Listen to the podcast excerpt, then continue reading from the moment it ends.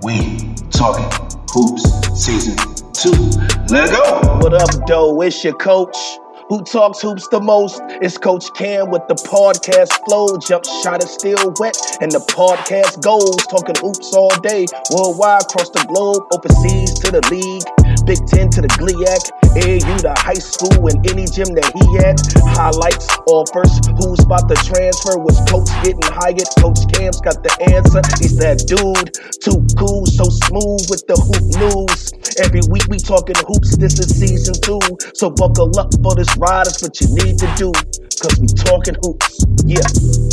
You already know what it is. It's your coach that knows hoops the most. Talking to hoops when Coach Cam is back like we never left. This is episode 19. Back from the quarantine and back at you with some more live hoops talk, man. You know how it go, man. Coach Cam had to take a few weeks off, couple months, lay back, you know what I'm saying? Not really laid back, you know, taking care of the boys and, you know, my wife, family, and all that. You know what I'm saying? But I had to let the basketball hoop talk build up a little bit because you know it's only so much you know bubble talk you can talk about. But we got a lot of topics basketball wise that we can cover. This week we're going to talk about the, the playoffs and the bubble of course. We're going to talk about houston. Is houston done? What are the lakers going to do now now that they're chilling in the conference finals? We got a couple game sevens that's, that's already happened. Got a game seven that's about to happen between the clippers and uh, the nuggets that's coming up soon this week uh, we're to talk about college hoops a little bit. Uh, a couple guys have been recruited, uh, some uh, committed to schools. A couple guys that I've seen while I've been out coaching AAU. So we're to talk high school and AAU for a little bit because I got a couple updates for you guys. But you already know what it is, man. This is a coach that knows hoops the most. And you know what I'm to start off with, man? I got to start off with the league, man. We back in the bubble, baby. Back in the bubble. It's playoff action in the bubble. And it's a couple things that have happened in the bubble. The NBA figured it out. The NBA figured it out, man. They got daily testing and no none of their stars, no major players outside of Lou Will leaving the bubble to go get some wings. And I don't blame them. Now they got the Lou Will wings at Magic City. Hey, Magic City spot on a Monday. I told you, trying to tell you. But anyway, other than that, they've been doing great with the tests and Nobody really caught the virus while we're in the bubble. And they showed the other leagues how to get it done. So they've been getting it done. And the playoffs have been very exciting for me. For me, it looks the same. It looks like basketball. Not having a crowd doesn't look that different to me because I know how, how them games are when you just playing in the gym with your guys and y'all just, y'all bumping. You know what I'm saying? Like, you ain't worried about no crowd or your girl out there or your son or, or none of that. You just bumping, you playing, you hooping. That's what these guys are doing, man. They are in the bubble. And he, excuse me, these guys are hooping, man. They are, they are, the playoffs have lived up to expectations for me. For some other people that are just casual basketball fans, maybe not having fans bothers them. Maybe not hearing the sound of the, the crowd affects how they watch the game. To me, it's, it's just the same to me, if not even better, uh, because you really got to focus on the game. You know, there's no advantages. You don't have a home court advantage. You don't have the superstar whistle, even though you might get a little bit of that action. Uh, but it's real, it's real ball, man. It's real ball. Some hoopers is going at it. The coaches don't really mean much. You know, it's, hey, guys is going at it. And the big time players are making big time plays. So you're seeing guys like Kawhi Leonard dropping big numbers. Uh, Greek Freak dropping big numbers. Harden, Jamal, Murray, uh, Spider, Mitchell. I mean, guys have been putting up some buckets and some big numbers in the bubble. That's what it is because they just out there hooping. They ain't really worried about much about whether we gonna win or who gonna talk trash and have the bragging rights going back upstairs because that's what real hoopers do. That's what we've been doing forever. I say we because I'm a hooper first. Always gonna give you from the hooper perspective first, then I'm gonna give you the coach Cam perspective. But as a hooper, we've been doing this all our lives. You know what I'm saying? You go, you hoop, you play your game. Like even on the AAU tournament, you go, you play your game, one game or two, go back to the hotel, might jump in the pool for a little bit, get a little bit of heat, walk across the street to the gas station, back to the room to do it all again the next day. And that's what the bubble is doing. Every other day they got games going on, and it's some highly, highly, highly competitive game. So we had a couple game sevens pop off that I want to touch on. The first game seven I want to touch on is the Raptors and the Celtics. I mean, these two teams were going at it. And you talk about a Celtics team that does not have Gordon Hayward. Right? So they're playing really good ball in the bubble. I don't know if you noticed or not. We talked about Boston a long time ago in one of our episodes and saying they got a chance to come out of the East. And you are seeing it right now. They're playing some really good basketball without Gordon Hayward, with a humble Kemba Walker. And playing against the Raptors, they're going tit for tat. They're going possession for possession. I mean, the series went from 3 3. It easily could have been 3 1 with 0.5 seconds. I don't know what Boston was thinking going zone on the inbound. And they're able to throw it on the other side of the court for a spot up three for the game, right? ties the series up or makes it 3-1 not, and now you're in trouble now you got to go seven games when all you had to do is match up and don't foul you win the game no, I think I thought Brad Stevens was doing a little bit too much right there. Uh, just just guard it how you normally guard it. If they make a contested shot, fine. But anyway, uh, back to Game Seven, the Raptors and the Celtics, tit for tat, possession, possession. Kyle Lowry making big plays, right? Jaylen Brown making big plays. Jayson Tatum making big plays. But for the Raptors, where's Pascal, man? Where's Pascal? I thought I thought Pascal was a max player. This time last year, people were telling us that Pascal Siakam was a max player, but he did not perform like a max player in this playoff series. He kind of got exposed. Boston has the great matchup for him. You can put Tatum on him. You can put Jaylen Brown on him. Like, that's a perfect matchup for him. Guy that's six six, six seven, six eight that can move and contest and jump and athletic. Man, that little two little dribbles to the left, spin back right was not working. And he's gonna have to add the three ball to his game. He's not just gonna be able to walk guys down and get to the rim like that, like he uh, another version of Greek Freak. Like it's not gonna happen. Boston shut it down. I mean, Jaylen Brown, Tatum, shut it down. Siakam, what happened, my man? He gonna have to get back to the lab. He really gonna have to rewatch this series and how to. And, but he's a young guy, man, mid twenties. So I mean, he still got time to be great but he did not perform in the series. He was very uh Lowry-ish in the playoffs. Like Lowry, now this year, this Lowry we saw, this the Lowry that won the chip. This is the Lowry that plays for Team USA. That dude was balling. I mean, the pull up he made in Kimball, what was it, game six? To, to take it to a game seven? I mean, actually, it took it to overtime. Tough move, tough. Those one of the moves that you learn playing king of the court with your fellas, your guys, and you know how to go to it when you, you need one more bucket for a win. That's one of those kind of buckets that Kyle Lowry had. And I'm to give Kyle Lowry credit. I wasn't always the biggest Kyle Lowry fan because he, in the playoffs with him and DeRozan, he dropped some duds. And he ain't the type of guy that can drop some duds and still become a max player. He's been playing like a max player. So shout out to Kyle Lowry. But Pascal Siakam uh, did not bring it this series. I'm gonna tell you who did bring it this series. Guy by the name of Jayson Tatum. Holy smokes! I mean, this guy can barely buy a beer. I mean, barely. He might be 21, maybe 22. And if you ask him what is his favorite beer, he probably don't even know or even drink it. I don't even drink beer. See, that's the kind of answer somebody that's 21 is. You ask somebody that's 31, you ask them what kind of beer, they're going to tell you exactly what kind of beer they drink if they do drink beer. Or I'm just saying, I was 21, like, ah, man, I don't drink beer, man. Give me a Corona. You know, you ask me at 31, I'll say, hey, man, give me a tail Hearted. So, I mean, it's just a tale of the age, but the boy can barely buy a beer. But I'm going to tell you like this. He is a B U C K E T, a bucket. See, I'm a dad, so you know, have to speak dad language sometimes, start spelling out for you, because that's exactly what he's been doing. He's been spelling out buckets, and it particularly against the Toronto Raptors. Boy, he wrapped them boys up, man. All Jayson Tatum was looking very, and just, just, just, just, just hear me out. Kobe-ish, right? I'm, I ain't saying he Kobe.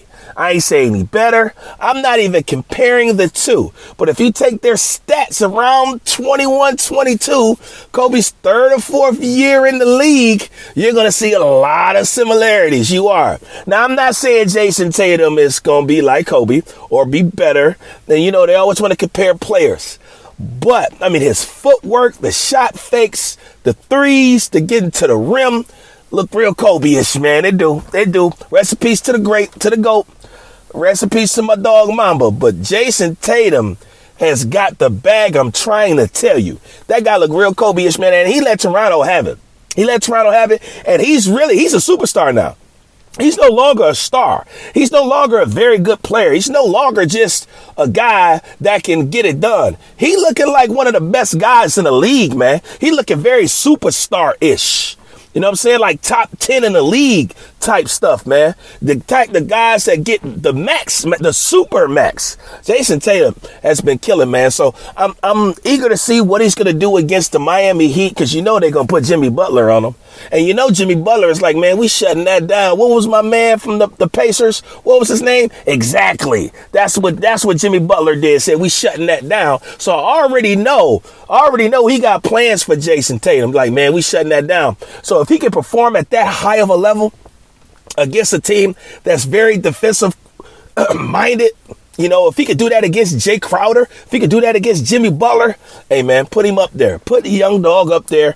And if he performs like that, the Boston Celtics will be playing for the NBA championship. I'm gonna tell you that. If he performs like he did against Toronto, they will be playing for the chip. I'm trying to tell you. And you know, the league, you know what they want? They want the Boston LA NBA final.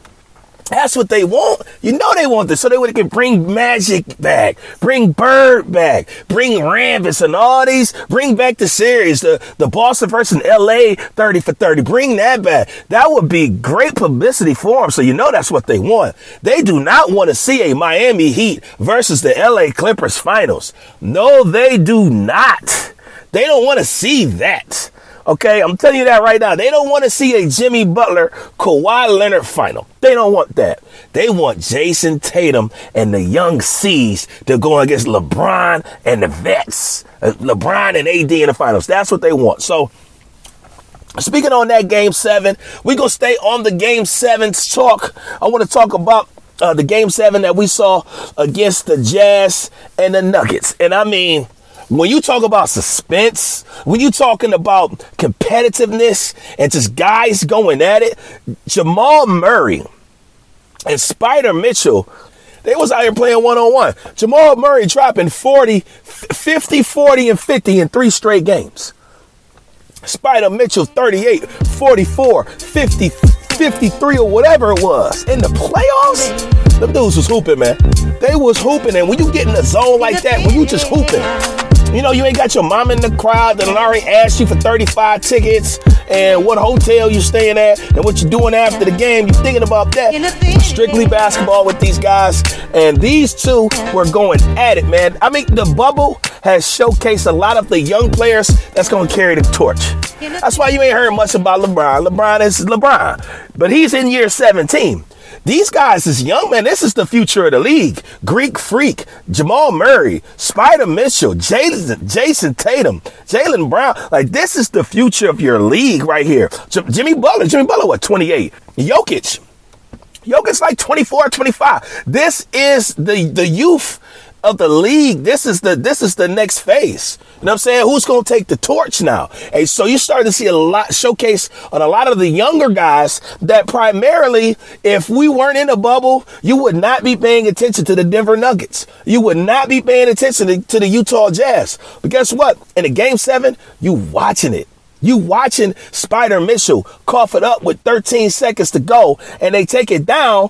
Boy misses a layup and the Jazz have a chance to win it at the buzzer. Mike Conley, and bing, that close. The ball was halfway down, and they felt it. You, you know, you know, Mitchell was on the floor. It's like they felt it. They really wanted to win, and a lot of time you talk about these NBA players and, and, their desire for the game, but in an environment like the bubble, it's all about bragging rights, man. It's all about bragging rights. That's what it's about, man. Them guys really wanted to win. The, the Jazz and the Nuggets, man, they went back and forth, back and forth, back and forth. I really like the matchup of Gobert and Jokic. Jokic got the best of, of Gobert, even though Gobert was, was blocking shots left to right. He got the best of that. Mitchell and Murray is going at it. Uh, but the Utah Jazz, if the Utah Jazz is going to turn the corner, they need high, higher production from Mike Conley than what they were getting. Now they got they got some really good games out of Mike Conley. When he's averaging 20, 21, 22 and 7, they're really hard to beat. When he's averaging 13, 15 and 5, they're very beatable. You know what I'm saying? So Spider needs another complimentary player. Jordan Clarkson, cool, good player. Joe Ingles, cool, good player. He need another stud with him. And they paid Mike Conley to be that next stud with him. So those two guys got to figure it out. Mike Conley has to play at a higher level if they want to turn the corner and figure out how to beat a team like Denver Nuggets, who was playing without Gary Harris, who's now back playing in the series that he's in now. But if they want to turn the corner, they got to figure out. But that game seven, it was such a battle, a, such a tit for tat battle. It came down to the last second, and Mike Conley couldn't get the three to go down, and they lose by two, and they at the bubble, and, and Denver moves on. So, the last game seven that I want to talk about, even though there's been a few, is the Clippers versus the Nuggets. Now, the Clippers look tired. They look tired. But you want to know why the Clippers look tired? Because in their first round series, their matchup versus Dallas and Luka Doncic, and Dallas gained them everything. They were one ejection away from, from it going seven games. They won it in six. Dallas was a good team. Luka came with it. So they had to exert a lot of energy to get through Dallas in six. And you come right back and you got to play in game seven against Denver Nuggets. And then you got to come right back if you win and play the Lakers. The Clippers got a tough road to the championship, a tough road to the title. Before the season started, it was already people just giving the Clippers a title. Like, oh yeah, the Clippers got it. They're gonna win it. They got Kawhi, Kawhi, Kawhi and PG. That's all you kept hearing. Kawhi and PG and Pat Bev. Well, first of all, Pat Bev has has has not intimidated, not near nobody, as they would say. Not a not a not a nan nothing. Pat Bev ain't what Russell Westbrook said, man, he don't be guarding nobody, he just be running around. Yeah, that's what it looked like. Pat Bev has not made an impact on impact on this series. And Paul George has been up and down. He's had some good games where he's dropped 33. He's had other games where he's dropped 12 and 14, 10 points in one game. They actually won that game. He was in foul trouble. They win the game. But the thing about the Clippers, man, they look tired because they've been they've been playing a lot of basketball, a lot of really good teams too. So LA has been sitting back watching the Clippers play all these games. It's like, all right, hurry up and get that series together so we can bump on Friday. But the thing that you need to know is if you really that deal, if like your team is the team, like a number one, number two ranked team. First of all, you don't act like the Bucks and lose. Matter of fact, not even lose, they get swept out of here with one of the best players in the league, if not the league MVP. You got to dominate if you're the number one team.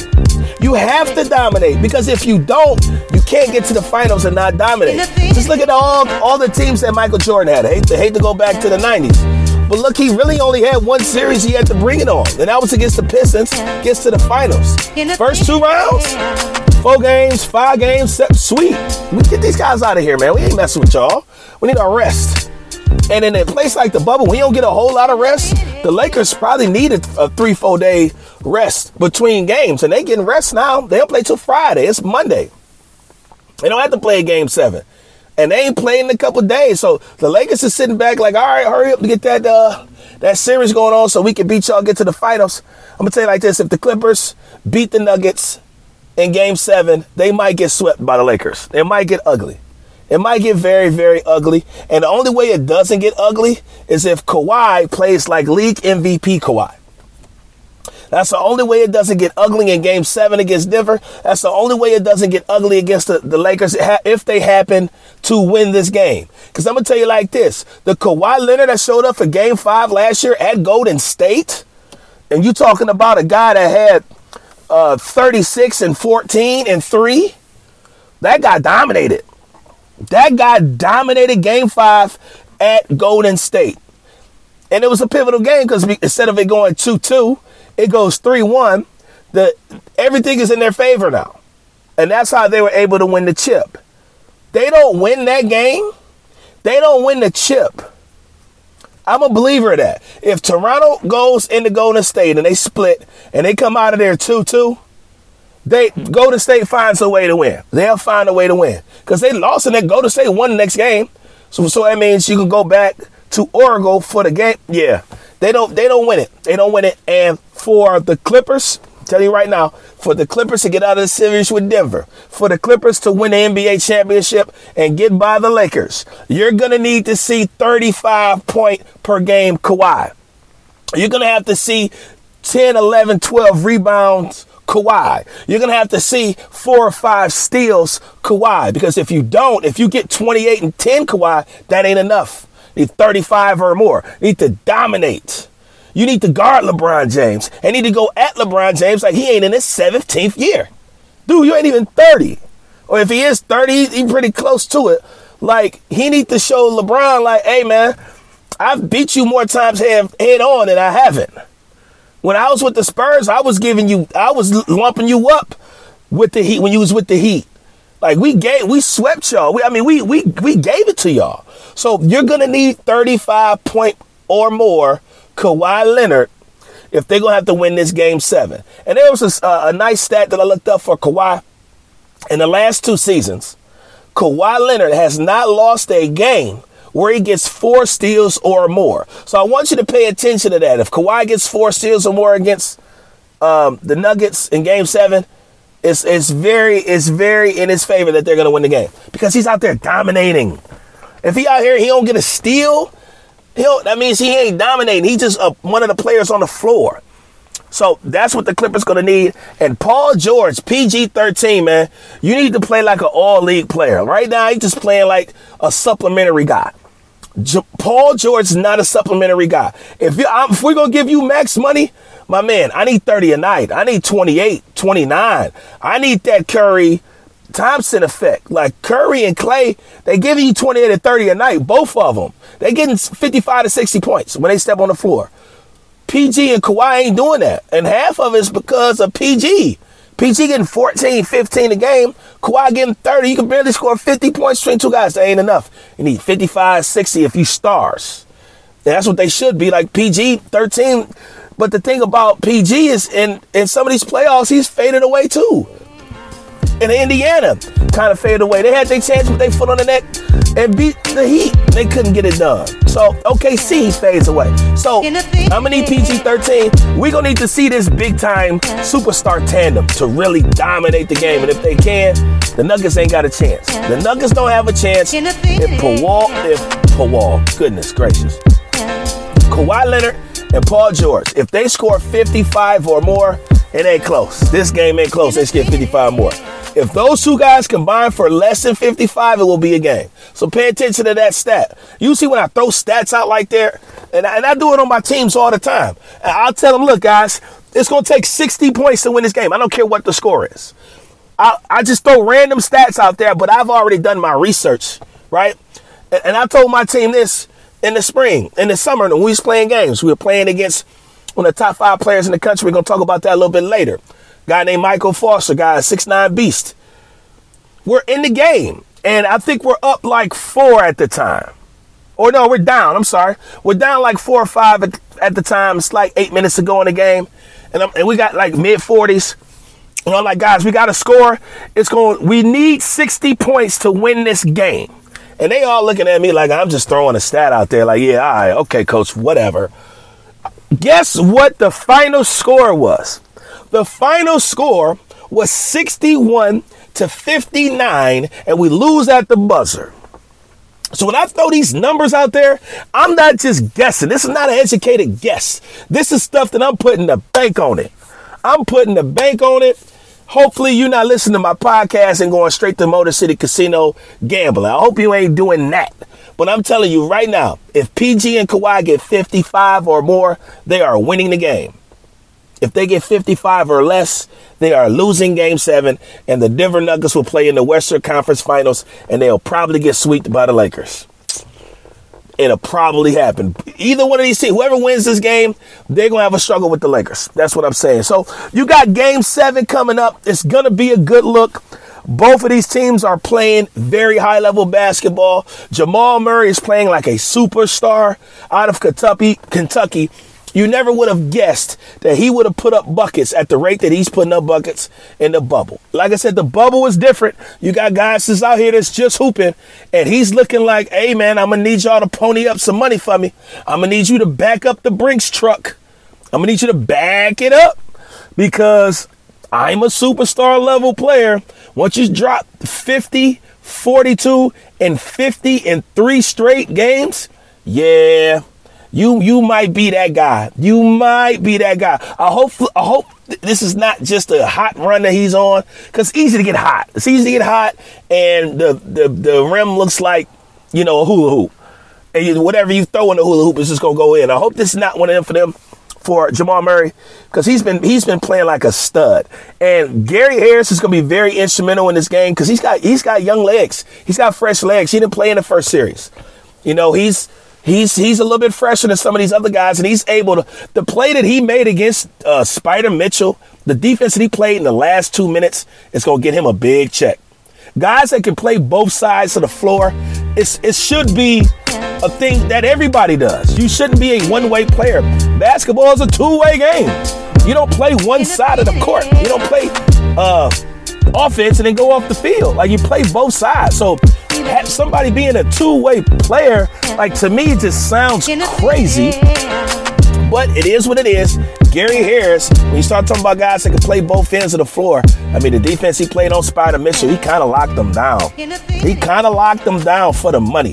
So he's going to be very, very influential in this matchup uh, in the game seven to see if, if defensively, if he can turn some things around for the Nuggets. But I mean, when you talk about Denver, Denver, they got Jokic, and Jokic is playing like the best big in the game. I wonder where you've heard that before. But they ain't really saying much because the center position now, I mean, look at the Houston Rockets. Like they played with two threes and a four. So like they they played without a center and they made it to the conference semifinals. We're gonna talk about Houston here in a second. So saying you're the best big in the game now is just like, ah, okay. I mean, it's a guard's game, and you're the best big in the game. All right, that's cool. But Jokic has been playing some phenomenal basketball. He's been playing some really good basketball. Just look at the numbers that he's put up in this series. This is just Jokic, right? Right? It's looking like, like I said, the best big in basketball. 15 and 3, they lost that game. Okay. 26 and 17, 32 and 12, 26 and 11, 22 and 14, 34 and 14. Come on, man. Stop playing with me, Jokic. And he's 24. Man, he's got a lot of basketball left in him. And he averaging seven assists a game. Like Jokic is playing at a very high level. But but, but, if if he's not that effective in this game, the Nuggets ain't got a chance, man. Nuggets ain't got a chance unless Jamal Murray and Jokic goes crazy, and they can because who's the big that, that the Clippers are putting up against Zubac? Zubac can't get it done. Um, Trail can. He's just smaller. So Montrezl Harrell, he's just smaller. I'm not sure that's a good matchup for him because uh, Jokic has been going to work.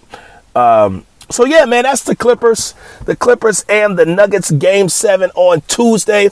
Tune in and check that out. I'm gonna be looking forward to it. Two things for you to watch out. If Kawhi Leonard is dominating like a game MVP, there ain't a single thing the Denver Nuggets can do about it. Not a single thing that they can do. Because when it comes down to it, when the best players in the game really bring it, like really bring it. Like triple double LeBron, 40, 20, 10 bring it. You ain't beating them. And if you do, like the rest of the team got to drop just all straight duds. When they bring it like they can with Kawhi, if he come, if Kawhi comes with it, 35 or more, Denver ain't got a chance. Denver ain't got a chance, and they'll be playing against the Lakers. That's what everybody wants to see, right? So, moving on, I want to talk about Houston. So, Houston loses to the Los Angeles Lakers in five or six games. I think it was five games. They lose. Uh, Dan Antonio announces he ain't coming back as the coach. Now, what is Houston going to do? Are they going to blow up the team? Are they going to blow up their concept of their small ball? And when you look at it, when I look at it, most people say that they don't like Houston and it's small ball. But I'm going to let you know like this it really ain't small ball.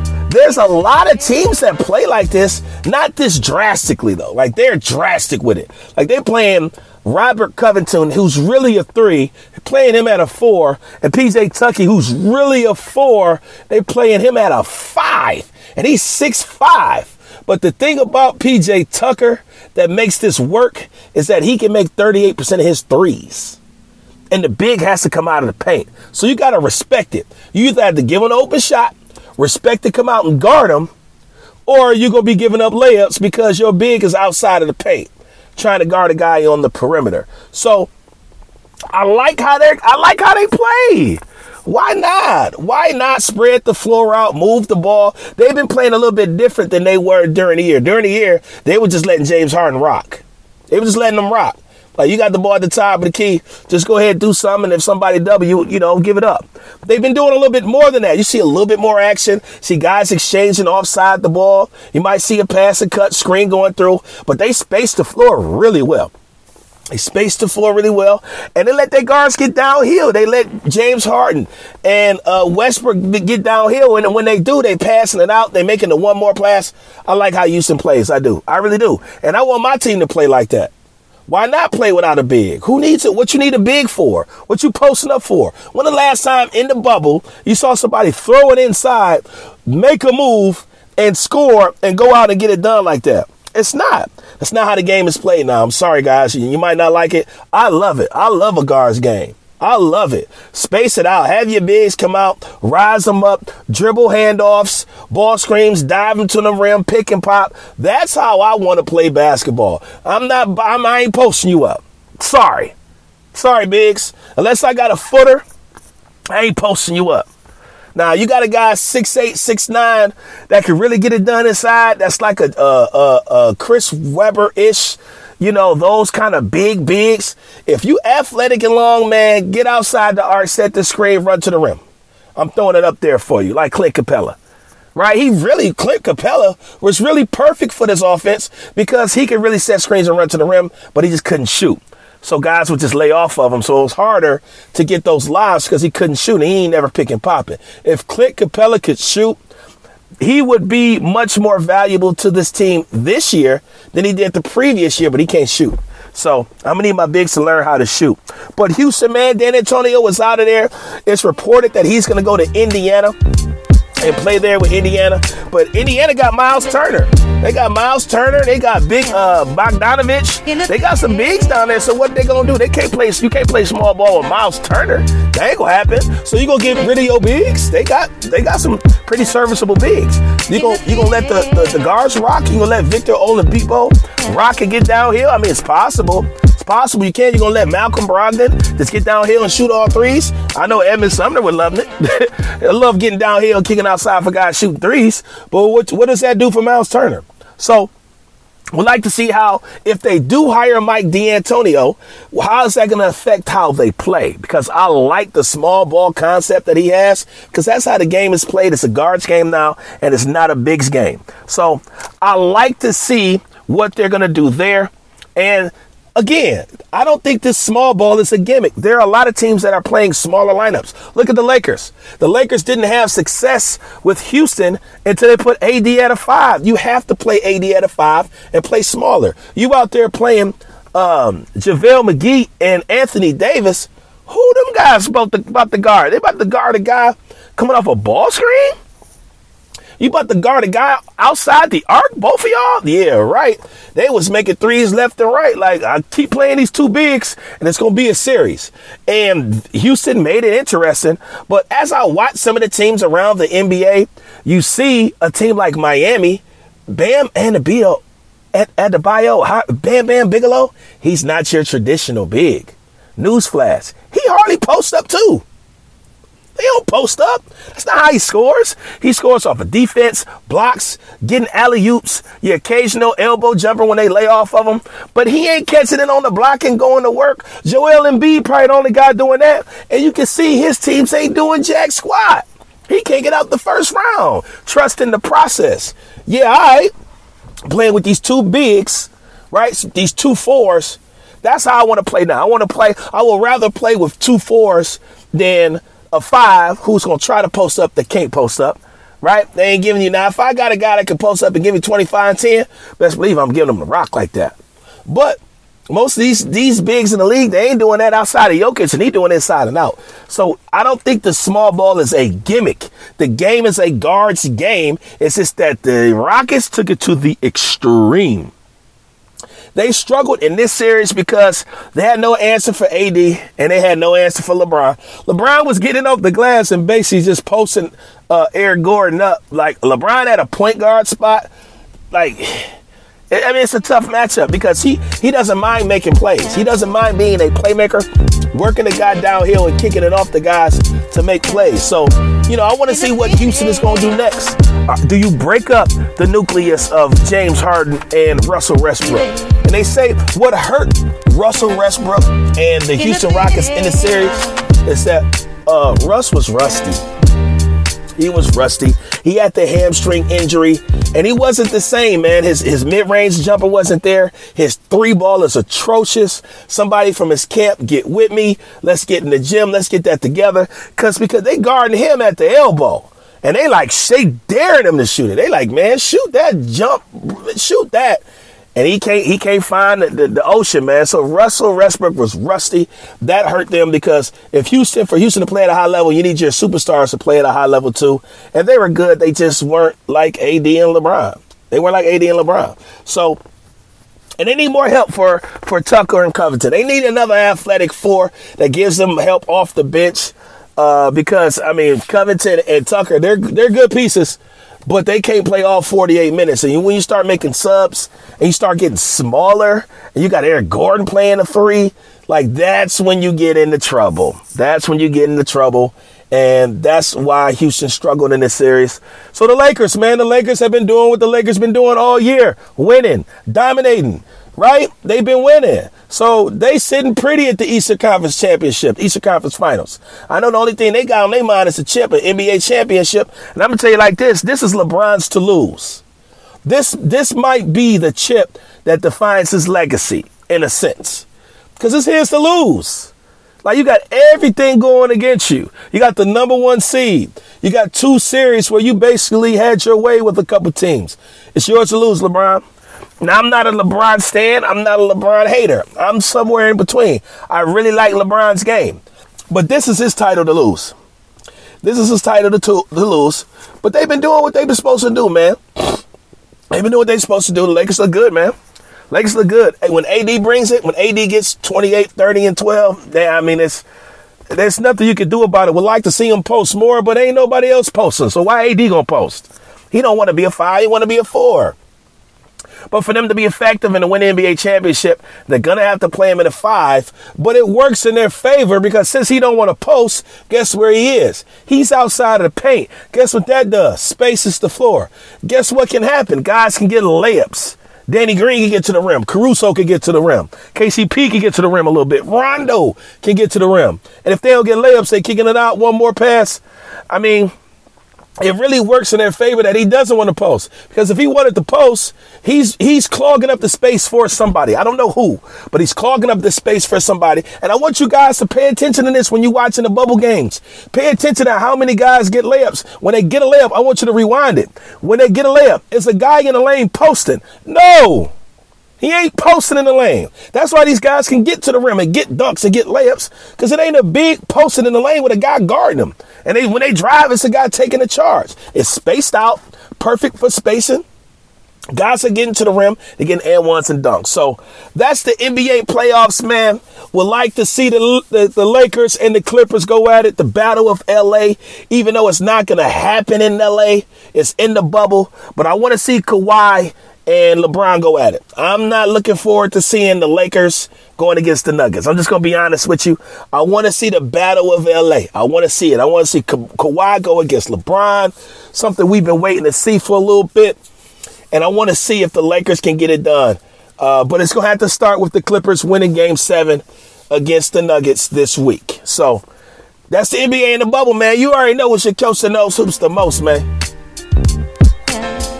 So even though the playoffs and the bubble is is taking off and you got games going on, I'm still want to stick with the NBA. And I want to talk about a transaction that was made for a coach and for an organization.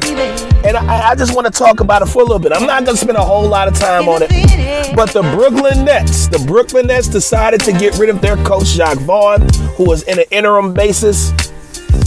And they hire Steve Nash, who has zero coaching experience. He spent some time with Golden State as a consultant, as a player development guy from what has been said, he spent a lot of time with KD and Kyrie. It was basically KD's call. Basically, this is the coach that KD wants. I hope it's not a situation that this is a guy that basically KD can do whatever for and not get pushed and not have a real coach that's going to demand you to be at your best all the time and you shy away from it. I hope this is not a buddy hire. And what I mean by a buddy hire, no matter what the level, whether it's high school, college, or pros, when you get a buddy hire, those guys usually don't don't match up the par. They don't bring it because they got on because they just know the guy who got the job. They know the guy who can make the call for them to get them the job. That's a buddy hire. Any level, high school, college, NBA, those guys struggle because they didn't get hired off what they know. They got hired off of who they know. So you got no idea what their experience level is. This guy, Steve Nash, ain't never called a timeout. He ain't never did a scout. He ain't never sat on nobody's bench. And now he's the head coach of an NBA organization. Now, is he a great basketball mind? Has a very good basketball IQ? Very much so. But even Steve Nash said it himself. He cut the line. He said, you know what? I cut the line. I understand the down flight that some black coaches, African American, in this game don't get the kind of jobs that I've just gotten. And I'm fortunate for it, and I'm going to prove the naysayers wrong. He said something to that effect. And he was right. I'm glad that he admitted that he skipped the line because that's exactly what he did. But some people will say, well, what about Jason Kidd? What about Derek Fisher? What about some of these guys that they just get the job? And you know what I tell them? It's privilege. I'm not saying it's white privilege. It might be a little bit of white privilege, but it's privilege. People in the NBA have a pri- have privilege. Why do you think they keep recycling the same four or five coaches? Tom Thibodeau keep a job on him. He could go two and two and seventy nine, get fired, and in two seasons he's somebody else head coach. And the New York Knicks bring him in to be their head coach. Like Dog was trash in Minnesota. He was trash in Chicago. And now you're gonna bring him to New York he gonna be the same thing in New York. We were recycling the same coaches, so they probably thinking out of the box. Like, okay, he's not one of the same coaches. We just gonna hire Steve Nash. This guy ain't got no experience at all. Now, can he learn fast and can he pick it up? He probably will. But the reason why I don't like to hire is because you got assistant coaches that's been busting their ass for all these years, and Steve Nash has come right in, cut the line, and get a job. Not just any job, though. The job. You get two of the top 10 players in the league. We're not talking about you taking over a team and you going to Charlotte or you going to Phoenix or something like that. Like you getting the top tier team. Team that got talent, that's got max players. Like you coaching KD. Come on, man. I think Byron Scott was the one that said it. Like Byron Scott basically said, yeah, you know, guys like Steve Nash, they get good jobs just because of who they are and who they know. Whereas other guys like me and other black coaches, they got to settle for the, the, the bad jobs and hope to pray we don't get fired by mid year. Monty Williams gets fired mid year. Like, come on, man. Like, what's what's what are we really saying? Are we saying that if you know the right person, you can get the right job no matter what it is in NBA? That's basically what you're saying. So what you're telling me is this: since this experience and this, and I said it on my Twitter page, since Steve Nash was such a good player development guy at Golden State, best believe Willie Green better be getting the job pretty soon. And my brother, you know, Rashad Phillips tapped me and said it's it's it's in the works. In the works. You ain't got to say too much more. In the works. So hopefully that that chance comes for him. But he's got experience. He's been sitting on the benches. He coached in the summer leagues. He's called timeouts before. He's played in the league. Guy like that should be a head coach coming here soon. Guy like Steve Nash, just because you're a high IQ player, the point guard, one of the, the top 20 point guards ever. Yeah, he's top 20, top 15, or top 10. Top 20 he shouldn't he shouldn't have got the next job. I'm sorry. That's just my opinion. That's my opinion. But it's a lot of these coaches like Steve Nash that look like Steve Nash. They get these great job opportunities that a lot of my black coaches don't get. And that's just the bottom line of it. And that's why a lot of the, the black coaches or just coaches in general just don't like it. It's because here's another example of Yep, there we go. Of course, of course, Steve Nash with no coaching experience gets one of the best teams in the East with Kevin Durant and Kyrie Irving. Ah, yeah, yep, of course. He don't get a bottle. He don't get the Cleveland Cavaliers. He don't get them. He get a top tier team with no experience. So, will it? Can it work? It very well could work. Like Jason Kidd was a very good head coach. Mark Mark Jackson, very good head coach. Just got blackballed. Just got blackballed. Very good head coach. I'm gonna like the NBA to stop recycling these head coaches. I like the new blood. I, I see what they were trying to do. Is that we're gonna bring some new blood in here. We're not just gonna recycle some of these same coaches, get somebody different. But I mean, Steve Nash, man, come on, man. I, am sorry. I, I'm just not buying it. I'm not buying it. And I hope some coaches are, are taking notice that. So when Coach K, when Coach K resigns, who's taking up for Coach K? Who who gonna get that job? Who gonna get Duke when Coach K resigns? That's that's the job that I'm looking at. Because if these guys are just privileged, if they gonna keep it up, it's gonna be whoever he point to is like, I need you to hire him. You think Duke could hire Johnny Dawkins as their head coach? You think they'll do it? I don't know. They might. But I guess who's going to have to say so? Coach K. He's to have to say so. He in his 70s. So in 10 years, he's not going to be coaching while he's 80. So somebody's going to have to get that job. And that's why I'm just I'm just playing my role. I might go back. I might be back in the coaching college the next five or ten years or so, because somebody got to get those jobs, and it's a trickle down effect. But we're gonna see. That's that's the job I'm looking at. If Coach K retire, I got a question for you. If Coach K retires, who gets that job? Who's the next head coach at Duke? It'll probably be Wojo. Be a guy like Wojo who played at Duke, who's been getting he's been getting it done at Marquette. Somebody like somebody like Wojo or something like that. So we'll see. So it's your coach that knows who's the most, man. I just wanted to talk about the Steve Nash hire, the Brooklyn Nets, man. I'm off the NBA, man. Been talking about for 45 minutes, man. I'm off the NBA. Gotta move on. So I want to talk about just a little bit of college basketball. Right now, it's kind of a dead period. Ain't much going on. Guys are just getting back to campus and starting to work out. They got masks on. They're social distancing. They're cleaning balls. No pun intended. And uh, not a whole lot going on. Not a whole lot going on in college. You got some guys who are committing to schools, but the NC, the one thing that I did notice about the college basketball is that Mark Emmert and the people that run the, the NCAA tournament, there's, they said they're having a tournament somehow, some way, whether it's got to be a bubble, where it's got to be multiple sites with no fans, they will have a tournament in 2021. So just pay attention to that.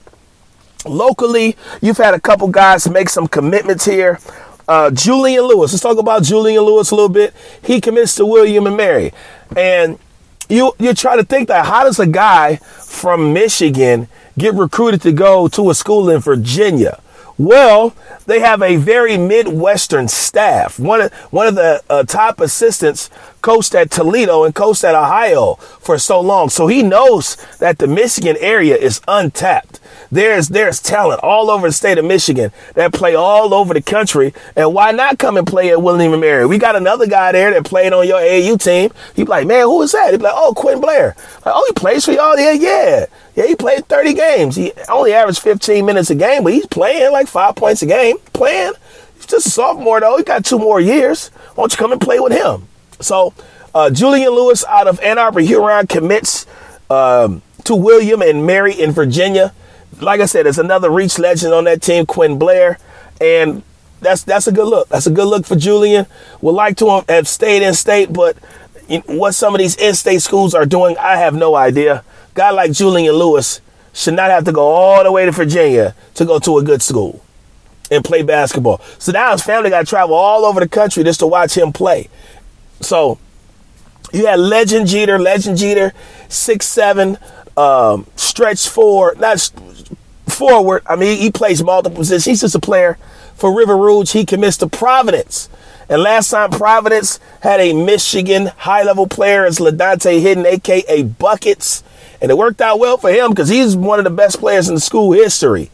And Legend Geeter can be a difference maker for a program because he does all the intangible stuff. He gonna check, he gonna get rebounds, he gonna get steals, he gonna dive on the floor, take a charge, he gonna do that kind of stuff. But he's adding some offensive tool, some weaponry to his game, and for him to be effective in the Big East, he's gonna have to be able to score. You're gonna have to be able to shoot. So hopefully he's working on his jump shot. But you had Legend Geeter commit to Providence, commit to Providence. So.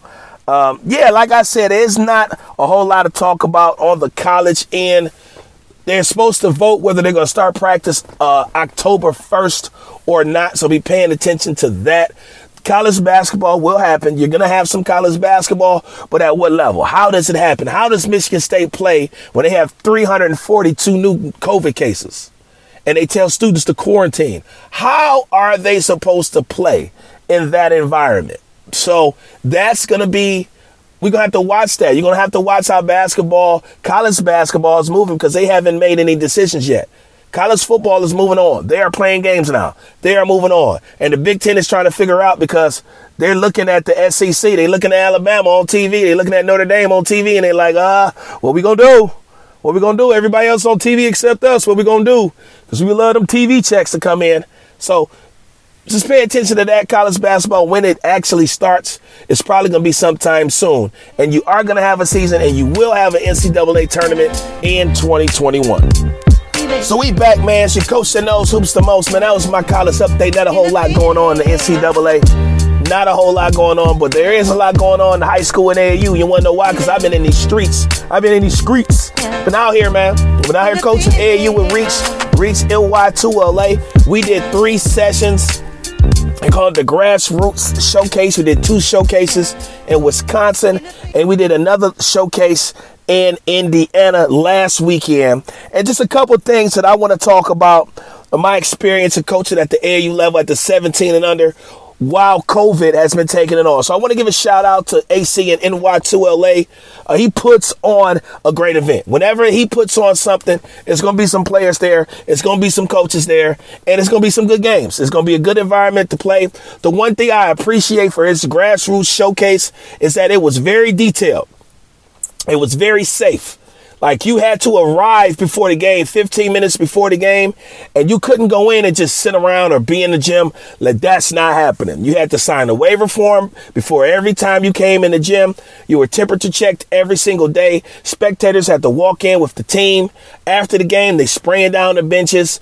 They're sanitizing the ball. Everybody in the building had a mask on outside of the ref, outside of the players playing and the coaches Everybody else had a mask on, and if you did not have a mask on, they was checking you about it. And if you had an issue, you had to go, and you could not come back. So, a lot of safety precautions in this tournament. I like that because as somebody that has two little kids, kind of don't want to get exposed to the virus if I don't have to. So I'm very careful about the places that I go to because I know the virus is out there and it's real at this tournament, their precautions were at a high level. And I appreciate that. I really appreciate that because it, you're in and out. You go in, you play your game. After your game, you leave. You don't stick around to watch somebody else play.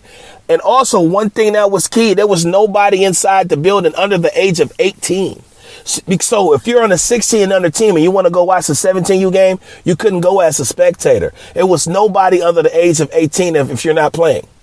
So I thought that was huge because it kept numbers down inside the gym. And it, it, was a really good tournament, man. You had some teams that haven't heard of before that had some really good player. Mac Attack has some really good players. Like, who is this? Tyler Herro. All the Tyler Herro teams were really good. Uh, they got one of the best players in the country, Patrick Baldwin Jr., and he's every bit of a six nine guard. And he had 20 points on us and didn't break a sweat. Like, that dude is unreal um, the point guard, Tyrese Hunter, that's going to Iowa State. Oh my good. I'm tell you like this. Next year, next so not this season, next season of college basketball, right? I want you to watch Iowa State and Tyrese Hunter. He will be playing at a high level for that team. Oh, yes, sir. He's Kemba Walker with athleticism. He dunking, he windmilling. He dunked on my little guard so bad he looking like I can't guard him, coach. And I'm just like, oh man, young pup then got he then got exposed. But it, happens. You know, you either get exposure or you get exposed. And in the events that we played in for AAU, I like coaching AAU, man. Keeps your game sharp, your pen sharp. So when I'm coaching high school this year, I'm able to like keep the momentum going because I will be on the high school sideline this year. I ain't telling y'all where, but I ain't y'all gonna have to guess. Cause when you see me coming, you're gonna be like, oh, oh man, we got a dog fight on our hands now. I ain't telling you. Everything ain't for social media. You just gonna pop up and I'm gonna be like, it's game day and I'm gonna have a logo shirt on. And you gonna be like, oh, I didn't know you was over there. And I'm gonna be like, yeah, well, it is what it is now. You know what I'm saying? You can only keep Coach Cam, you can only keep Coach Cam down for so long. And I'm back like a new bra strap, baby. Yes, sir. It's time to get it in and I'm ready. I'm itching. I'm ready to get at it. So when I'm coaching AAU in my mind, I'm really coaching high school. And I coach these guys like I would coach my high school team because that's what a good AAU coach should do. But we ran into some studs, man. We ran into some guys we had no business playing. We had no business playing Patrick Baldwin, who's got an offer from Duke and Kansas and North Carolina, you Michigan, like, dude, dog was unreal. Unreal. He could shoot it. He could get to the rim. He could put, man. Come on, man. Was a six nine guard. Like when I saw his profile, I just fell to the floor. Like my man profile say a six nine guard. Ain't no six, ain't but one six nine guard in Michigan. His name Emoni Bates. We might as well have been playing Emoni Bates. I'm like, oh man, but guess what? The coach and I am like, man, we about to chop these trees down, man. But my team, they, they wasn't really cut like that. They, they wasn't ready for that smoke. They wasn't ready for that smoke. Uh-uh, they, they wasn't. We, we got smoke. 30 piece. Yeah, 30 piece. And my man should say 20 piece. 20 piece. Yeah, yeah, yeah. They 20 pieces. We had to pass the sticks. We did. But it's, it's a learning lesson. So in AAU, if you're not playing the best teams that you can play, why are you playing? If you're a basketball player, you're not playing the best teams and the best players around, why are you playing the game? Why? You playing this just so you can put on your social media that you the best player in the gym? Sometimes you're gonna get your butt kicked. Sometimes a team is gonna beat you. Sometimes you're gonna run up against a guy who can't, who is better than you. Much, much, much, much better than you. And guess what? You still got to play against them. So what I told my team after that butt kicking we cooked was that you can't tuck your tail and close your eyes. You still got to play the game. At some point, you're going to play up against a stud. What you going to do? You going to quit? You ain't going to play because a guy six nine guard. So what? I bet you if you got off, you'll get a scholarship. Like, damn, that guy put 30 on Pat Baldwin. Like, who is that? That's how this works, man. So you can't be scared of high level players. My team played, we played 12 games, 12 or 13 games. And there may have been one game in which they didn't have a guy that's not going to play at the next level. Every other game had guys that are going to play at the next level, play in college. We played uh, George Hill's team, and they had a kid that was a sophomore.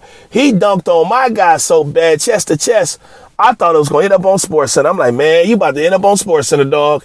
He just dunked the socks off of you. And high level players, man. So George Hill had a really good team, played against them, played against uh, Tyler Herro's team. They were really good. Uh, so we saw some very good basketball in these three showcases. The last showcase in Indy was a little weary. I will be quite honest. Didn't like the safety precautions. It was not as safe as the prior two. Basically, anybody with a band could get in. No temperature checks. Like it, it, was nasty, man. It was nasty. You had people all over the place. It was in downtown Indy Convention Center. They had 22 courts in the convention center. And you had two tournaments going on. So you had the Run for the Roses, which is the girls' side, and then you had the grassroots tournament going on. Man, it was 400 teams down there. I'm looking around like, man, I know Corona out here chilling. He he chilling waiting to jump in somebody book bag. I know he is. Somebody then got the Rona from that. I've been coughing, so hopefully I didn't catch that. But if I did, I would have gave it to my kids and my wife by now. They would have known something. Hopefully I did not knock on wood. Pray to God I didn't.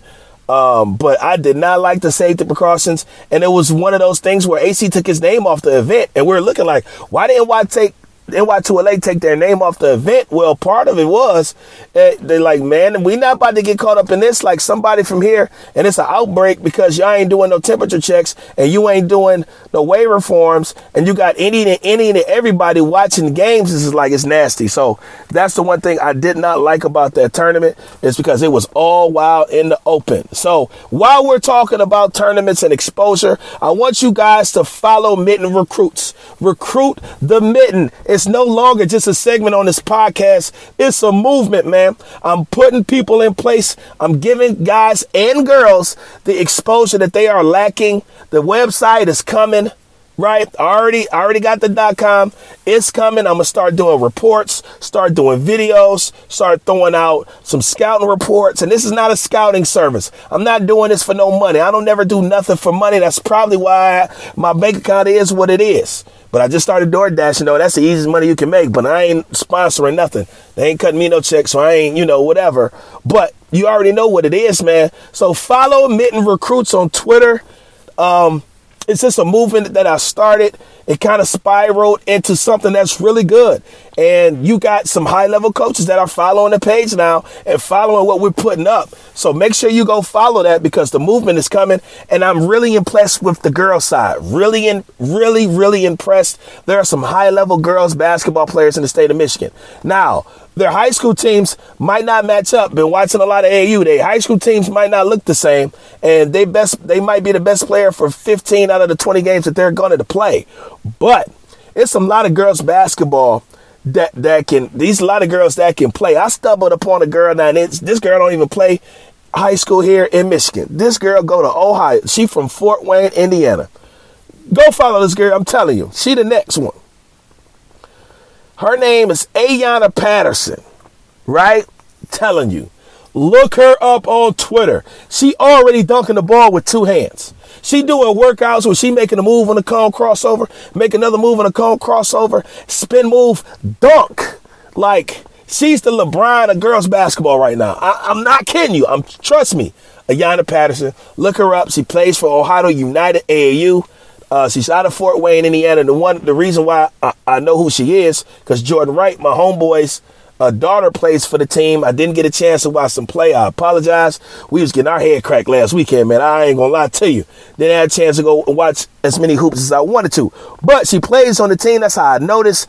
And this girl's high, high, high level. Like the type of girl that go to UConn, that go to the league high level. And she already dunking. So, but here in Michigan, very impressed with girls basketball in Michigan.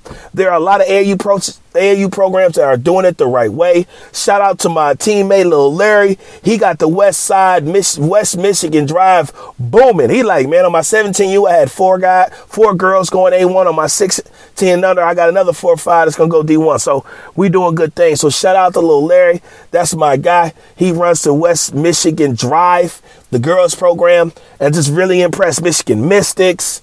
I mean, Michigan crossover, of course. The whole Edison girls team, all of them got D1 offers. Incoming freshmen coming in with offers. I'm telling you, like girls basketball, at team wise right now, it's not very high, but there are very high level players that play in Michigan. It's a big girl uh, from the west side of the state that go to UTS. She got offers from everybody in the country. She's six eight though. She big as a house, but she getting it done. She can play a little bit. So I'm very impressed with what's happening on the girls side. So pay attention uh, to what's going on with Mitten Recruits at Mitten Recruits on Twitter. I'm gonna have more updates for the girls. So I'm gonna start telling you about more girls basketball on my podcast and my platform because that's what I do. And I want to end off my podcast with the Flame 5 Watch High School Edition. These are guys that had a really good summer. These are guys that I saw on the circuit getting it done. First one is Keon Minifield. Now, it's daddy crazy. Oh, man, it's daddy crazy. But guess what? He's calmed down some, and I like that. But the kid is a stud. He's grown a couple inches, plays at Flint Beecher. When I tell you like this, if I'm in the GLIAC, I'm, tr- I'm getting on, I'm all over him right now. Because if he keeps stretching out, he's going to be a for sure mid-major player, for sure. Not even close. He's for sure a Division One player, but because of size, because he a little guy, like stature-wise, like he's not big bruiser, but he's skilled. He shoots it at a high level, can get to the rim. He athletic now. He's dunking now. So Like Mike Williams, he knows how to get guys to the next level. Keon Minifield has been playing outstanding basketball this summer. Will Smythe, a guy who played at De La Salle, who fired their coach and tried to call me to get me for an interview a month after I applied. Sorry, I've already, I'm already taken. He was at De La Salle. He was just a screener and a passer. But this kid, one of the best shooters in the States one of the best shooters in the states. He will be playing at Orchard Lake St. Mary's. He's had a really good summer shooting, you know, making four, five, six threes in the game like it's nothing. Watch out for Will Smythe. He's going to play an important role for Orchard Lake St. Mary's. I'm telling you right now, he's going to make four five threes in the game, and he will make a that coach very, very happy. But you know, you know how some of these coaches are, man. You tell them about a kid and they think that you just selling him because he plays for you. Like, no, like actually the kid is one of the best shooters in the state. So, so that's him, Will Smythe. Braylon Green. Braylon Green played with Bates fundamentals. Really good summer for Braylon, dominating his age level, straight dominating. Is he going to stay at Ypsi Lincoln? Probably. From what's been told to me, he's going to stay. And if he doesn't, he'll probably end up at Edison. Um, high level player as a sophomore, one of the best sophomores in the state. Uh, he's, he's, had a really good summer, man. I, I, need for him to, to keep adding levels to his game. I need that three ball to get there. If the three ball gets there, it's over. It is over. So, so he's had a good summer. Rob Davis Jr. out of Farmington. All right, played with a few, played with Bunts, Bates Fundamentals and a couple other teams. He's put on some muscle. So it's always been a little skinny guy. He's not a little skinny guy no more. He's about every bit of 6'4, 6'5, long, lanky, can shoot it. Um, with the best of them, he's putting on the floor now. He's getting to the rim. Robert Davis Jr. had another really good summer, so watch out for him. And the last guy I'm going to tell you about picked up an offer from Oakland. His name is Max Cooper. Whoa. When I tell you, oh, not Max Cooper. Max Burton, sorry. Max, Max, Max, Max, Max, Max. Oh my goodness. This kid six he is six nine shooter. He goes to Williamston out of the Lansing area. Oh my goodness. This kid got a chance to be a pro. He's got a chance because he is a high level shooter. He one of them guys when he make it, it's all net, it's splacow, like it's loud. Like, man, I know he can do that. He ain't rattling man. He's six nine and he shoot it pure as day. So that's a kid. I'm telling you, keep an eye out on him because I'm telling you right now, the kid can flat out stroker.